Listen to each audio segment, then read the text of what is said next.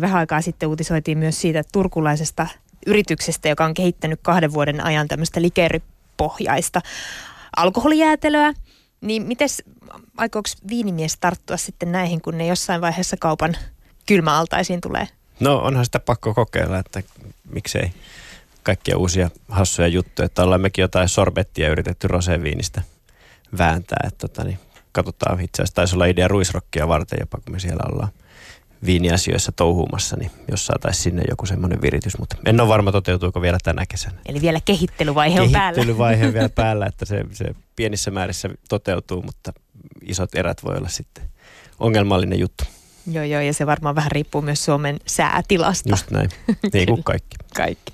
No, kaupasta siis löytyy nykyään mietoja viinejä ja kaupan alan edustajat itse uskovat, että tämän uuden alkoholilain myötä markettimyyntiin tulee myös entistä laadukkaampia viinejä. Löytyykö näistä miedoista viineistä laatua tällä hetkellä?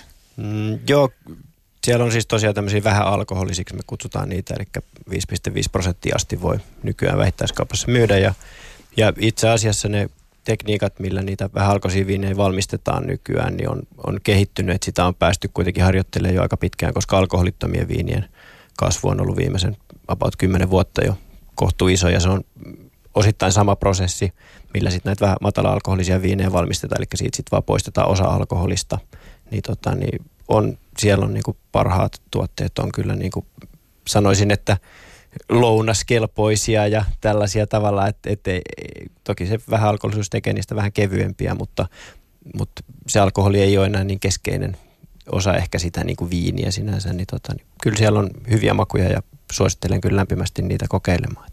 Poikkeako tämä muuten jotenkin radikaalisti siis niin sanotusti normaalin viinin valmistuksesta? Mm, no siis käytännössähän siinä valmistetaan siis normaali viini, josta sitten tämmöisellä niin kuin tyhjiötislausmenetelmällä, eli matalassa lämpötilassa haihdutetaan osa alkoholista pois. Et tota, niin, eli tehdään ihan normaalia viiniä ja sitten sitä vähän jatkojalostetaan, niin siitä saadaan matala alkoholista. No onko se sitten nimenomaan se lounasjuoma vai mihin tämmöiset miedot viinit sopii? No itse asiassa mä väitän, että tosi iso osa niistä, niihin kohdistuvasta kiinnostuksesta tulee esimerkiksi ihmiset, jotka haluaa vähän keventää, mm, on niin kuin tuossa taisit äsken introssa muuhun viitata, niin on tämmöistä terveys- ja fitness- ja tämmöistä hyvinvointibuumia, niin, tota, niin kun, jos ne, osa niistä tuotteista on myöskin sokeripitoisuudeltaan ihan yhtä lailla alhaisia kuin normaalit viinit, ja sitten kun siinä on puolet alkoholia verrattuna niihin normaaleihin viineihin, niin niissä on käytännössä puolet energiaa myöskin, eli varmaan niin kuin paljon tämmöiseen sitten, jos arkena haluaa lasillisen nauttia ruoan kanssa, koska kyllä niin kuin suurin, suuri osa viinin kulutuksesta Suomessa, niin ei se se viini ei juoda sen alkoholin takia, vaan se on sopiva miellyttävä ruokajuoma tai se juhlistaa jonkun tietyn hetken tai tavallaan niin on tietynlainen itsensä palkitseminen pitkän työpäivän jälkeen, niin laittaa jotain kivaa ruokaa ja ottaa lasilliset viiniä, niin se, ei sitä tehdä sen alkoholin takia, vaan se on se tunnelman tuoja tai se, niin, tota, niin ihan varmasti semmoiseen käyttöön. Ja tokihan sitten kun niitä saa nyt laajasti sitten myöskin ehkä niiltä pienemmiltä paikkakunnilta, missä se alkoi ei ottaa, jos se alkoi ole sunnuntaina auki sitten, niin sitten ruokaustoksen yhteydessä ostettua pullon viiniä. Ja tota, niin jos on vieraat tulossa ja vaihtoehto on sitten tarjoa heille vettä, limua, olutta tai sitten voi kuitenkin ostaa viiniä, niin, tota, niin semmoiseen käyttöön myöskin, että helppous, hyvinvointi, siinä on monta eri trendiä, mitkä tota, niin varmaan tukee tätä.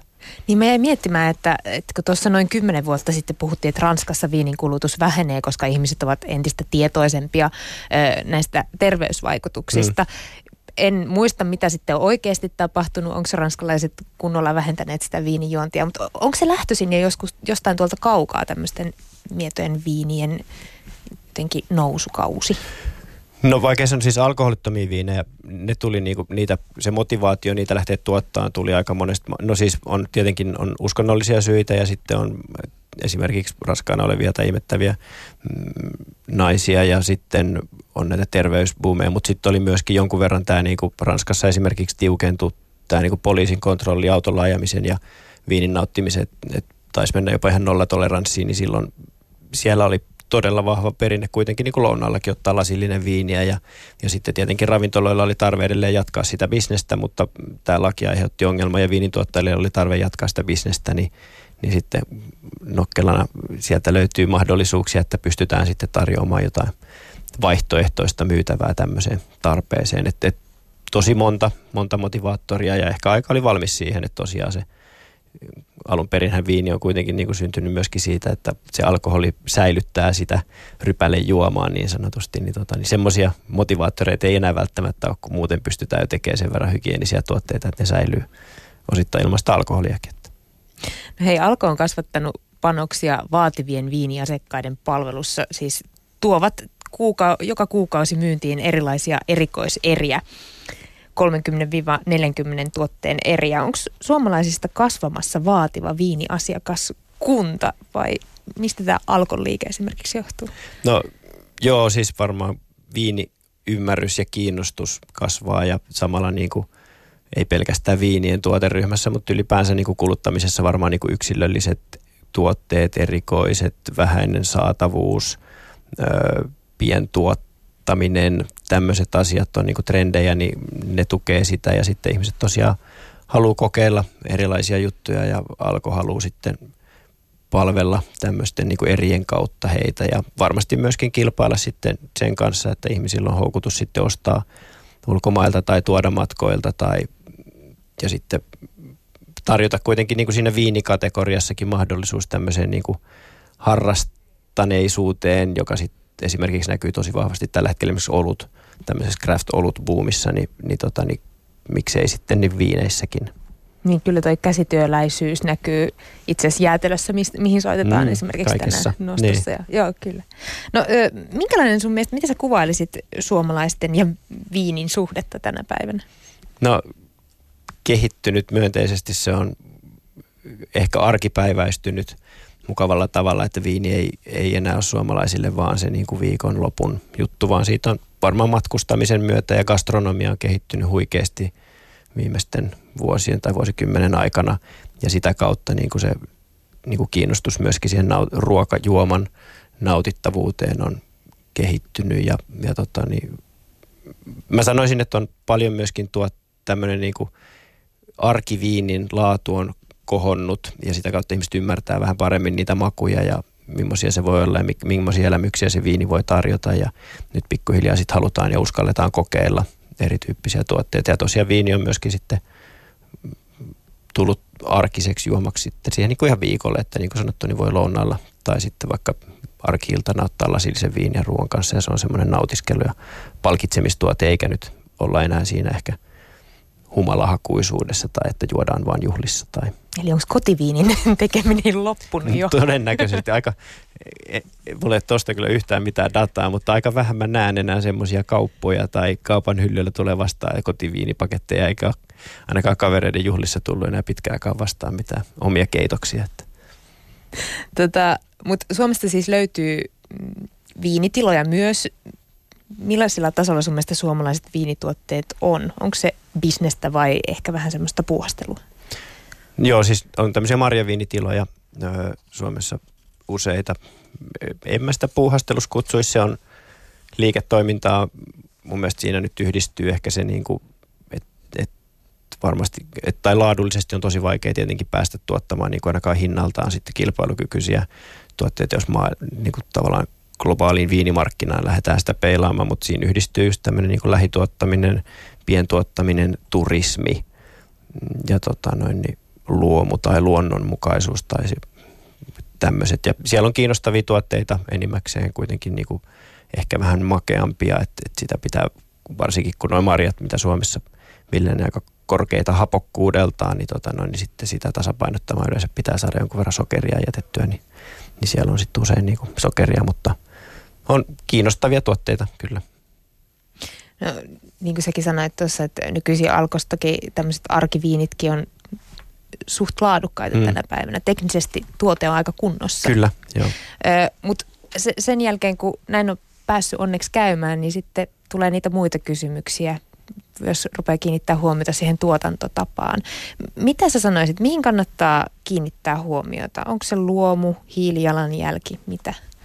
Öö, no kyllä mua niinku, että luomu on tosi helppo trendi seurata ja se on tosi kiinnostava ja, ja tota niin, sitä viestitään paljon ja se on niinku, tosiaan niin kuin sanoin, ehkä se on kaikista helpoin valita, koska se on tosi selkeä sertifikaatti. Ehkä itse yritän ja yritetään panostaa niin kuin siihen, että, että miten ympäristöstä tai siitä niin kuin kokonais prosessista, että miten se viini on valmistettu, miten sitä tilaa hoidetaan, miten ne kuljetukset on järjestetty, miten ne tuotteet on kierrätettävissä ja näin, niin se kokonaiskuva on tota noin, niin se kaikkein kiinnostavin. Valitettavasti se on edelleen niin kuin työn alla ja se on ollut pitkään vähän ongelmallista, että miten sitä ympäristöystävällisyyttä kaikkein järkevimmin viineissä pystyttäisiin kommunikoimaan, kun luomuhan ei sinänsä pelkällä, se ei ole niin kuin ympäristösertifikaatti, vaan se on sertifikaatti siitä, että ei ole käytetty kemiallisia lannoitteita tai tuholaista tai kasvitorjunta-aineita, mutta se ei edelleenkään välttämättä kerro niin kuin ympäristöprosessista sinänsä siellä niin kuin valmistajalla ja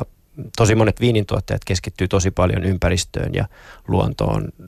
He, no he maanviljelijöitä, niin luonto ja, ja sen kunnioittaminen on tosi monelle tärkeää, mutta sen viestiminen loppukuluttajalle on vähän haasteellista. Että tota, niin se on semmoinen asia, mitä, mihin kuluttajien kiinnostuksen kohdistaminen loisi tietenkin painetta esimerkiksi sitten alkolle ja sitten viinialan järjestöille ja kaikille, ketkä pystyisivät, niin että miten sitä parhaiten kommunikoidaan sitä, että mikä tuote on oikeasti ympäristö – ystävällisin tai hiilijalanjälki on matalin tai näin. Mitkä ne on ne tämän, tällä hetkellä ne asiat, mistä voi nähdä sen tuottajien panostuksen siihen ympäristöystävällisyyteen? No, yleensä siellä on sitten sertifikaatteja, mitä on kommunikoitu niissä tuotteissa, mutta niitä ei sitten voida tuoda esiin. Tai esimerkiksi alkoi, alkoi tuo jotain näitä paikallisia ympäristösertifikaatteja esille. Ihan kaikki ei pystytä sanomaan, mutta mut ne, mihin mun mielestä kannattaa kiinnittää huomiota on, että esimerkiksi pulloissa, niin kevyt pullohan on semmoinen – mikä vaikuttaa, sit, mainitsit tuossa hanapakkaukset, se on ihan totta, että jos sitä viiniä pullotetaan sitten lähempänä sitä juomamarkkinaa,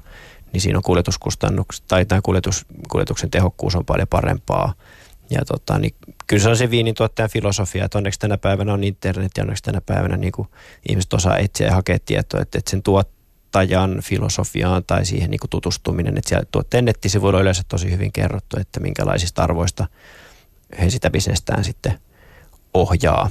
Et, tota, niin ne on ehkä semmoisia, mistä sitä ympäristöystävällisyyttä voi katsoa. Meidän miettimään vaan tuossa hanapakkausetussa sitä, että millä, tuleeko ne tynnyreissä sen viinit sitten tänne Suomeen vai mistä ne niin kuin pakataan siihen? Se on sellainen flexitankki, sitä kutsutaan. Eli se on vähän niin kuin la, no se on rahtikontti, minkä sisällä on semmoinen vähän niin kuin iso hanapakkaus, että tavallaan, että siellä on onko se nyt 24 vai 28 000 litraa viiniä, mutta se on semmoisen vähän niin kuin paksun ilmapallon sisällä siellä kontissa se viini.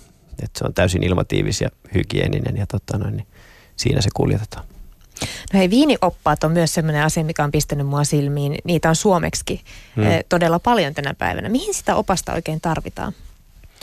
No ne oppaat on tämmöisiä ohjekirjoja, jos haluaa sitten esimerkiksi olla harrastanut tai harrastaa viinejä ja tutustua eri tuotteisiin ja haluaa jonkun kolmannen osapuolen auktoriteetin siihen, että tavallaan, että, että jos alkossa on todella iso valikoima tuotteita ja sä et pystynyt ihan tarkkaan sieltä. Sitten kun alkohan tasapuolisuuden nimissä on myönteinen kaikkia tuotteita kohtaan, että eihän siellä lue, että karvaat tanniinit tai, tai tota, no niin vähän liian tuhti hapokkuus, että älä maista tätä, niin, niin alkoi sitä kommunikoida, niin sitten tavallaan on olemassa tämmöisiä auktoriteetteja, jotka sitten käy läpi sitä alkovalikoimaa ja sitten sieltä niin kuin peilaa niitä juttuja. Ja sitten jos sä toteat, että okei, tämän kaverin viiniarvioihin mä luotan ja nämä viinit on hyvän makuisia, niin sitä on helppo seurata sitten sieltä, että no mitäs, mitäs pisteitä tämä kyseinen media on sitten mun viinille antanut ja tota noin, niin kannattaako tätä ostaa ja mitä muita mun sitten ehkä kannattaisi ostaa, että se on ehkä se käyttö.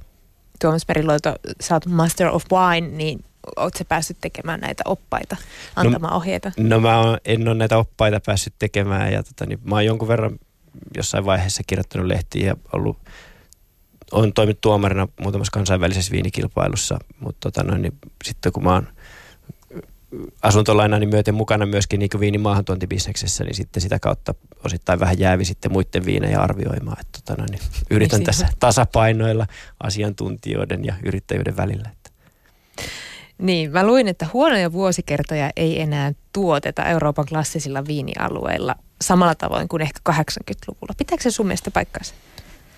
Mm, voiko sanoa joo ja ei. Että varmaan niin kuin olosuhteet on edelleen niin kuin säännöllisesti haastavat. Et silloin kun tehdään todella laadukasta viiniä, niin silloin ilmasto-olosuhteet on yleensä marginaaliset. Et, et mitä lämpimämpi ilmasto, sitä tasaisempi se, tai helpompi on viljellä niitä rypäleitä, mutta silloin harvoin saadaan niin kuin kaikista korkeinta laatua aikaiseksi, että ne olosuhteet pitää olla aika haastavat, että pitää olla tarpeeksi viileä, jotta ne rypäleet kasvaa kauhean pitkään ja silloin niihin tulee niiden makua ja hapakkuutta ja niin poispäin, mutta vastauksena kysymykseen, niin sitten kun ollaan siellä marginaalisilla ilmastoalueilla, niin siellä on välillä huonoja vuosia ihan varmasti ja siellä niin kuin tuhoutuu satoja ja näitä, että kyllä niitä huonoja vuosikertoja on.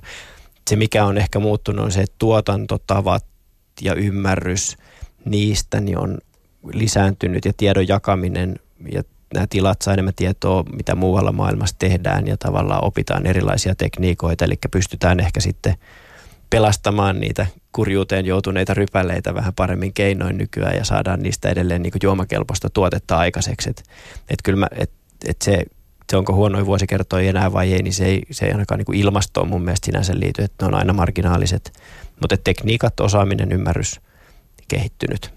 Kuinka paljon muuten viinin tuotanto on laajentunut uusiin maihin? Onko sieltä noussut, on nousemassa uusia maita ja paikkoja, mistä, missä viiniä viljellään? Hmm, no aika vähän mitä uusia maita, missä viljellään tai uusia paikkoja nyt sinänsä. Jonkun verran tietenkin uusia alueita niin kuin tämmöisissä trendimaissa tai mitkä on ilmestynyt niin kuin viinimaailman kartalle viimeisten vuosikymmenten aikana, niin siellä vielä vallotetaan jotain uusia nurkkauksia. Chile voisi nyt olla esimerkiksi semmoinen, että se on nyt, no on se nyt parikymmentä vuotta ollut kartalla, mutta tavallaan aika uusi niin kuin viini, viinin viejämaan, niin siellä edelleen niin kuin löydetään uusia, uusia paikkoja, missä voidaan tehdä. Mutta kyllä niissä maissa nyt enimmäkseen, mistä viiniä tuodaan, niin on aina sitä tehty, mutta onko sitä sitten enemmän tehty vaikka paikalliseen juomiseen tai onko se ollut vaan niin kuin bulkki viinin myyntiä sitten, että sitä ei ole myyty sen maan tai alueen nimellä ja sitten nyt on nimenomaan tämän pientuotteen tai pientuottaja meiningin ja tämmöisen niin kuin harrasteneisuuden lisääntymisen myötä, niin siellä tämmöisissä pienemmissä peränurkissakin on sitten alettu, että hei, me voidaan täällä tehdä joku kiinnostava tuote ja myydä se just sillä, että tämä tulee vähän oudosta paikkaa. Ni, niitä on sitä, ehkä sitä varten niitä on tullut enemmän niin kuin näkyviin sitten näitä tuotteita. Tuomas Meriluoto, mä ymmärsin, että säkin oot valmistanut viiniä jossain vaiheessa. Kerro vähän, että minkälaiset asiat siihen viinin valmistamiseen on niitä avainkohtia, niitä tärkeitä asioita? No, kyllä se on se rypäleen laatu. Ei siihen oikeastaan muuta ole, että se on niinku todella keskeistä, että sä voit tehdä pahaa viiniä hyvistä rypäleistä, mutta hyvää viiniä sä et pahoista rypäleistä saa. Et mun kaikista keskeisintä sille viinin, hyvälle viinin valmistamiselle on se, että sä pystyt viljelemään sitä semmoisissa olosuhteissa, että, että se on tota noin niin hyvälaatuista rypäleet. Mä usein viinikouluttamisessa mä puhun aina, että, että minkä takia ollaan siellä viileissä ilmastoissa, niin mansikka on hyvä esimerkki täältä Suomesta, että kun se kasvaa täällä viileessä, ja se kypsyy hitaasti. Siihen jää tosi paljon raikasta hapokkuutta ja se jää pienen kokoiseksi, mutta siihen tulee intensiivisiä makuja, kun se kypsyy paljon. Ja sitten jos sitä viljellään tuolla Etelä-Euroopassa, niin se on nyrkin kokoinen. Ei maistu millekään, se on vettä ja vähän sokeria ja pikkasen hailakka punainen väri pinnassa, niin tavallaan ihan sama pätee siihen viinirypäleeseen, että kyllä se on niinku se avain, että missä niitä viljellään ja miten niitä viljellään, niitä rypäleitä. Ja sitten viinitekijä vaan siinä välissä tulkkaa sitten, muuttaa sen – nestemäiseksi ja hoitaa siihen alkoholia ja yrittää olla pilaamatta sitä. Mahtavaa, Mahtavaa, että sä sanoit sen rypäleet, koska jostain syystä mm, mun mielikuvissa se on, liittyy aina jotenkin siihen tynnyreihin tai kellareihin, mm. jotenkin se, se taikaosuus. Se on se imago, mitä varmasti niin kuin vähän pölyttynytkin, se, että kellarit ja kynttilänvalo ja hämäkiseittiä. Ja Kyllä. Niin. Luolia tai mitä niin, ne onkaan. Just näin. Miltä ne muuten näyttää ne viinikellarit tänä päivänä? No kyllä ne ei ne, taida olla ihan tommosia. Ne ei ole ihan sellaisia, että kyllä että kun mä itse vierailen viinitilalla, niin kyllä mä niin kuin ensimmäisenä katson niin kuin hygieniaa ja sitä, niin kuin, että, että, mitä, että enemmän se on nykyään niin kuin kiiltävää terästä ja, ja tota noin, niin niitä pidetään tosi puhtaana ja hygienisenä, että pyritään nimenomaan ja että viinivalmistuksessa pyritään välttämään minkäännäköisen bakteerin tai, tai tota noin, tämmöisen pääsemistä ja hapen pääsyä siihen viiniin, ettei se olla hapettua ja, ja tota noin, niin, että se on enemmän niin kuin hygieniaa ja puhtaita laitteita ja nimenomaan pyritään pitämään viileänä – kaikki tankit jäähdyttämällä tai, tai että niin kylmällä vedellä tai jotenkin. Ja tota noin, niin, että se on teknologiaa, mutta se on kaunista teknologiaa, että, että monilla sitten tästä taas tulee mieleen se niin kuin tehdas. Mutta se on sitä tuotteen laatua kunnioittavaa. Että. Alku, eli tämmöiset natural viinit on nyt ollut ehkä jo muutaman vuoden aika monien huulilla myös Suomessa. Kerro, mitä ne Tuomas Meriluoto oikein on? Joo, nämä tavallaan niin kuin, no alkuviini on ehkä se niin kuin suomenkielinen sana, että ne on tämmöisiä niin kuin, mennään takaisin vähän sinne niin kuin juurille siinä niin kuin viinin valmistuksessa ja tota noin, niin ne pyritään niin kuin tekemään sitten ehkä vielä korostuneen mitä, että viinin tekijä on siinä vaan tosiaan niin kuin tulkki sen rypäleen ja pullon pakkaamisen välissä. Eli tavallaan ne natural viinit, niin niitä usein pyritään niin tosiaan käsittelemään mahdollisimman vähän, että ne käy. Yleensä puhutaan tämmöisistä spontaaneista tai tämmöisistä luonnollisista hiivakannoista, mitä siellä viinitilan ympäristössä on, eli tavallaan niihin ei lisätä hiivaa, että ne käy itsekseen. Ja sitten se käyminen alkaa, kun sitä viiniä huvittaa ja se käyminen loppuu, kun sitä viiniä huvittaa. Ja sitten usein jossain tapauksessa siinä on happi läsnä myöskin vähän, että ne osittain sitten vaikka oksidoituu, että niihin tulee omia tämmöisiä vivahteita ja erikoisia makuja. Ja joihinkin näihin natural viineihin niin käytetään sitten vähän erikoisempia rypälelajikkeita tai jotain tilan omia sekoituksia. Ja tota, niin joskus niihin jää vähän kaasua tämmöisen tavalla, että se jatkaa vähän käymistä pullossa tai sitten, tai sitten niihin jää tosiaan luonnollisesti sokeria jonkun verran sitten, kun se käyminen loppuu siinä vaiheessa, kun se luonnollinen hiiva ei välttämättä ole niin tehokas kuin tämmöinen teollinen hiiva, niin sitten se saattaa niin kuin uuvahtaa, kun alkoholi nousee johonkin tiettyyn prosenttiin asti ja sitten loput, loput sokerista jää käymättä alkoholiksi ja jää sinne viiniin. Ja tota, niin niitä ei myöskään yleensä mitenkään suodateta tai käsitellä, jolloin niihin sitten saattaa edes sakkaa tai ne on valmiiksi vähän semmoisia utusia,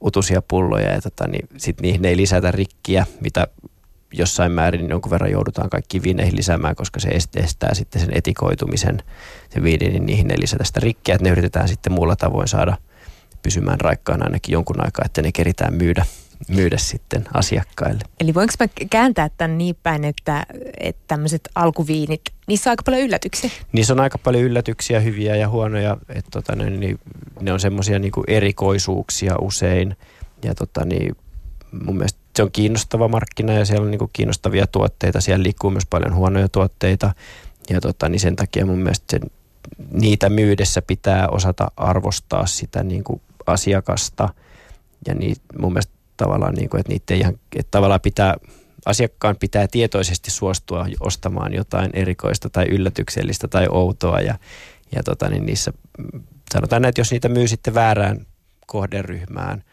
liian aggressiivisesti tai niin kuin sillä tavalla, että ei ymmärretä, niin siinä tulee helposti pettymyksiä, joka sitten siinä pahoittaa joku mielensä ja, ja sitten on usein vaikea käydä sitä keskustelua, että kun tämä viini on niin kuin pilalla ja sitten, että kenen vika se on, mutta kun se onkin itse asiassa se, joka on pilalla, vaan se on tarkoituksella hapettunutta tai sakkasta, niin tavallaan ne on hankalia keskusteluja, jos ei olla etukäteen sovittu siitä, että mitä tässä nyt myydään ja pitää haluatte ostaa ja näin, niin et tota, sen takia tämmöisiä kaikista oudoimpia tuotteita ei, ei oikeastaan alkossa nähdä, että, että ne alkuviinit tai naturalviinit, mitä alkossa on, niin on sitten taas valikoitunut enemmän niin kuin tämmöisiä niin kuin turvallisia ja niin kuin puhtaita ja aika, tavallaan aika lähellä standardituotetta, mutta niissä on sitten jotain kiinnostavaa vivahdetta ja tosiaan sitä rikkiä ei niissä ole ja tota noin, tämmöisiä. No hei, luonnon makeimmaksi ehkä virheeksikin joskus kutsuttu tämmöinen ice wine. Se saattaa tulevaisuudessa olla sukupuuttoon kuollut viinityyli Euroopassa. Kerro ensin Tuomas Meriluoto, että mitä tämä ice wine viini oikein on? Joo, ice wine on semmoinen viinityyli, eli tavallaan se on jälkiruokaviini, tai siis tietyt jälkiruokaviinit valmistetaan sille, että ne rypäleet, niihin tulee sinne jalohomeeksi kutsuttu bakteeri- tai kasvitauti, ja tota, niin se jalohome tekee siis pieniä reikiä siihen rypäleen kuoreen, ja sitten se rypäle haihduttaa nestettä, jolloin se tavallaan rusinoituu se, se tota, noin, rypäle. No sitten, ja siitä saadaan makeita mehua, ja siitä tulee sitten vielä makeen, niin kuin makeampi viini. No sitten tämä ice wine on sitten semmoisina vuosina, kun saadaan pakkasta sinne tarhoille ennen kuin ne rypäleet nyt on aivan pilaantunut, niin tavallaan ne rypäleet jäätyy ja tota, ne kerätään jäisenä. Mun mielestä pitää olla joku miinus kahdeksan, että se on niin prosessina vissiin toimiva. Ja tota, niin kun ne kerätään jäisenä ja ne puristetaan jäisenä, niin tavallaan siitä saadaan niin kuin vettä, tavallaan se vesi, että se nestemäärä on vähäpeli, se vesi jää siihen niin kuin, se ei tule siitä puristamasta, vaan se jää sinne kuoren kanssa se jäätynyt vesi. Ja silloin se tavallaan se uutes, mikä sieltä saadaan sieltä puristimesta ulos, niin on vielä konsentroituneempaa, että siinä on vielä enemmän sokeria ja happoja, eli nämä wineit on nimenomaan sitten, niin kuin niissä on a, tosi korkea sokeripitoisuus, mutta niissä on myöskin tosi kirpeä raikas hapokkuus, joka tekee niistä aika niin kuin poikkeuksellisia, että se on niin kuin tavallaan paljon sokeria, mutta kontrastina sitten paljon hapokkuutta, eli se on vähän tämmöinen niin erikoisuus siinä, että se hapokkuus ja sokeri on aina semmoinen, pitää vähän selittää, kun siitä joku miettii, että miten se hapokkuus sinne nyt on niin tärkeää, mutta vihreä omena on vaan esimerkiksi hyvä esimerkki, että siinä on paljon sokeria ja paljon happoja, niin vihreä omena, kun sä haukkaat, niin sulle ei tule mieleen, että se on makea, vaan se on raikas, koska siinä on se kirpeä hapokkuus, joka huuhtelee sen sokerin aina suusta sitten pois. Mahtava mielikuva. Mutta hei, nyt, nyt tämä makea aisvain viinityyli on kuolemassa sukupuutto. Onko se nyt sitten ilmastonmuutoksen syy? Okei. Okay. No mä, mä en osaa sanoa tuosta kuolemassa sukupuutto, että onko se, no siis ilmeisesti on niin, että niitä on vähemmän nyt tullut niitä talvia, kun niitä on pystytty tekemään, että, että jos näin on, niin, tota, niin silloin toki se on, niin kuin, voidaan sanoa, että jossain määrin, onko se ilmastonmuutos vai onko se huonoa tuuria vai sattumaa. Tässä viitattiin tai... muistaakseni Saksan, Saksan Joo, niin että et se tarkoittaa siis sitä, että siellä on ollut vähemmän semmoisia syksyjä, että se pakkanen tulee tarpeeksi ajoissa tai riittävän napakkana siihen kohtaan, kun haluattaisiin, että ne rypäleet jäätyy. Että Ais vain niin voi toki tehdä myöskin keinotekoisesti. Mä en tiedä missä maissa se on itse asiassa sallittua, mutta tämmöisiä pakastekontteja, että et voidaan käyttää, että voidaan kerätä sitten ne rypäleet ja viedä ne hetkeksi pakastimeen ja puristaa, niin, tota, niin sekin on nykyään mahdollista, mutta en tiedä täyttääkö se sitten tämän. Ainakaan Euroopassa mä veikkaan, että lainsäädäntö puuttuu siihen, mutta jos nyt halutaan sitten vaikka Kiinassa tehdä tulevaisuudessa vain niin esimerkiksi näin. Sieltä kaikki on mahdollista. Kyllä. tota, Onko ilmastonmuutoksella muuten ollut vaikutusta tai näet sä, että sillä on tulevaisuudessa suurempi merkitys viinin tuotannossa?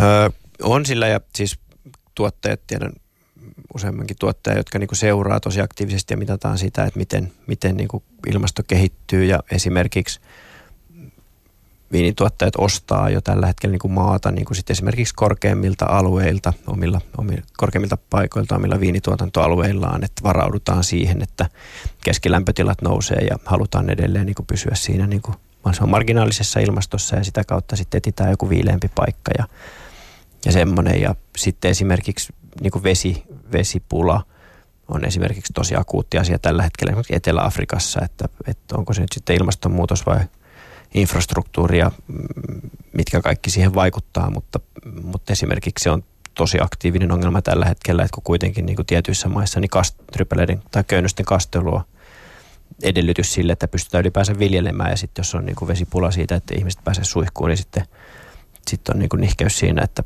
että varmaan kuitenkin sitten se maanviljely on enemmän se, mistä tingitään kuin ihmisten hygieniasta, niin, tota noin, niin sitten tätä, tämmöisiä reittejä myöskin se ilmastonmuutos vaikuttaa. No Suomessahan sitä vettä ainakin on. Täällä sitä riittää. Nä, näetkö sä, onko se raja tulossa kohti Suomen maatakin? Voiko eteläisimmässä Suomessa jossain vaiheessa marjaviinin lisäksi vaikka viljellä ihan viinirypäleitä ja tehdä oikeita viiniä niin sanotusti? No tavallaan sanon toivottavasti ei, koska en nyt millään lähtisi sitä ilmastonmuutosta tässä niin toivomaan ja en näe sitä nyt niin nopeasti, että olisin itse hangosta maata ostamassa vielä, mutta tota, niin onhan niitä jotain kokeellisia ydinvoimalan lahdenvesialtaan kupeessa olevia tarhoja ja sitten Ruotsissa kuitenkin on muutamia niin kuin jopa tämmöisiä, niin kuin, no ehkä nekin on enemmän turismin kautta kaupallisia niin virityksiä sitten viiniviljelyyn, mutta ei se ihan vielä tänne yltä, että meille ei, toi, valitettavasti tuo kasvukausi ei ole riittävän pitkä siihen, että saadaan laadukkaita rypäleitä kypsymään. Tuomas Meriluoto, vappu on tässä tulossa aivan kohta. Jos sä saisit antaa viinisuosituksen suomalaisille, niin mikä se olisi? No, kuohuviini on tietenkin hyvin perinteinen ja se on, ei pelkästään se, että se nyt on, no se on tapa, mutta mun mielestä kuohuviinit on tosi vahvassa kasvussa ja ihmisiä kiinnostaa kuohuviinit ja samppanit ja se niin kuin, niiden bisnes varsinkin on arkipäiväistynyt, koska jos mä muistan, mä itse tullut alalle, niin parikymmentä vuotta sitten, niin kuohuviini oli kuitenkin aivan juhlajuoma. Ja nykyään se on kuitenkin aika monelle se, että mitä viini sä juot, niin mä juon kuohuviiniä tai ihmiset menee juhliin, niin ne ottaa kuohuviinipullon mukaan tai semmoinen, että siitä on tullut se tuote. Niin onhan kuohuviinilla on mun mielestä se, se hauska ominaisuus, että jos sä otat, kun kaverit tulee kylään ja avaatte siinä yhdessä kuohuviini, niin kuohuviini on kuitenkin se, joka tekee siitä tilanteesta vähän erikoisen tai se nostaa sen hetken arvoa tai että hei, että et kiva nähdä ja otetaan tässä lasilliset, niin sen takia kuohuviini on mielestä niin kuin ehdoton, ehdoton juoma. Et, et ehkä se on silleen, että silloin vapun aattona se kuohuviini voi olla kuivaa ja sitten vapun päivän aamuna se voisi olla vaikka puolikuivaa tai puolimakeita, niin siitä saa vähän ylimääräistä energiaa sitten sokerin muodossa ja se maistuu sen brunssin kanssa hyvälle. Että tota, niin. Ja kyllähän ne pienet kuplat, niin ne tuo sen, sen juhli. Kyllä se poreilu on se juttu. Ja tota, niin. Siinä on semmoinen psykologinen vaikutus juhlistaa. Tuomas Meriluoto, kiitos, että pääsit nostoon vieraaksi ja kiitos. hyvää viikonloppua ja vappua. Kiitos samoin.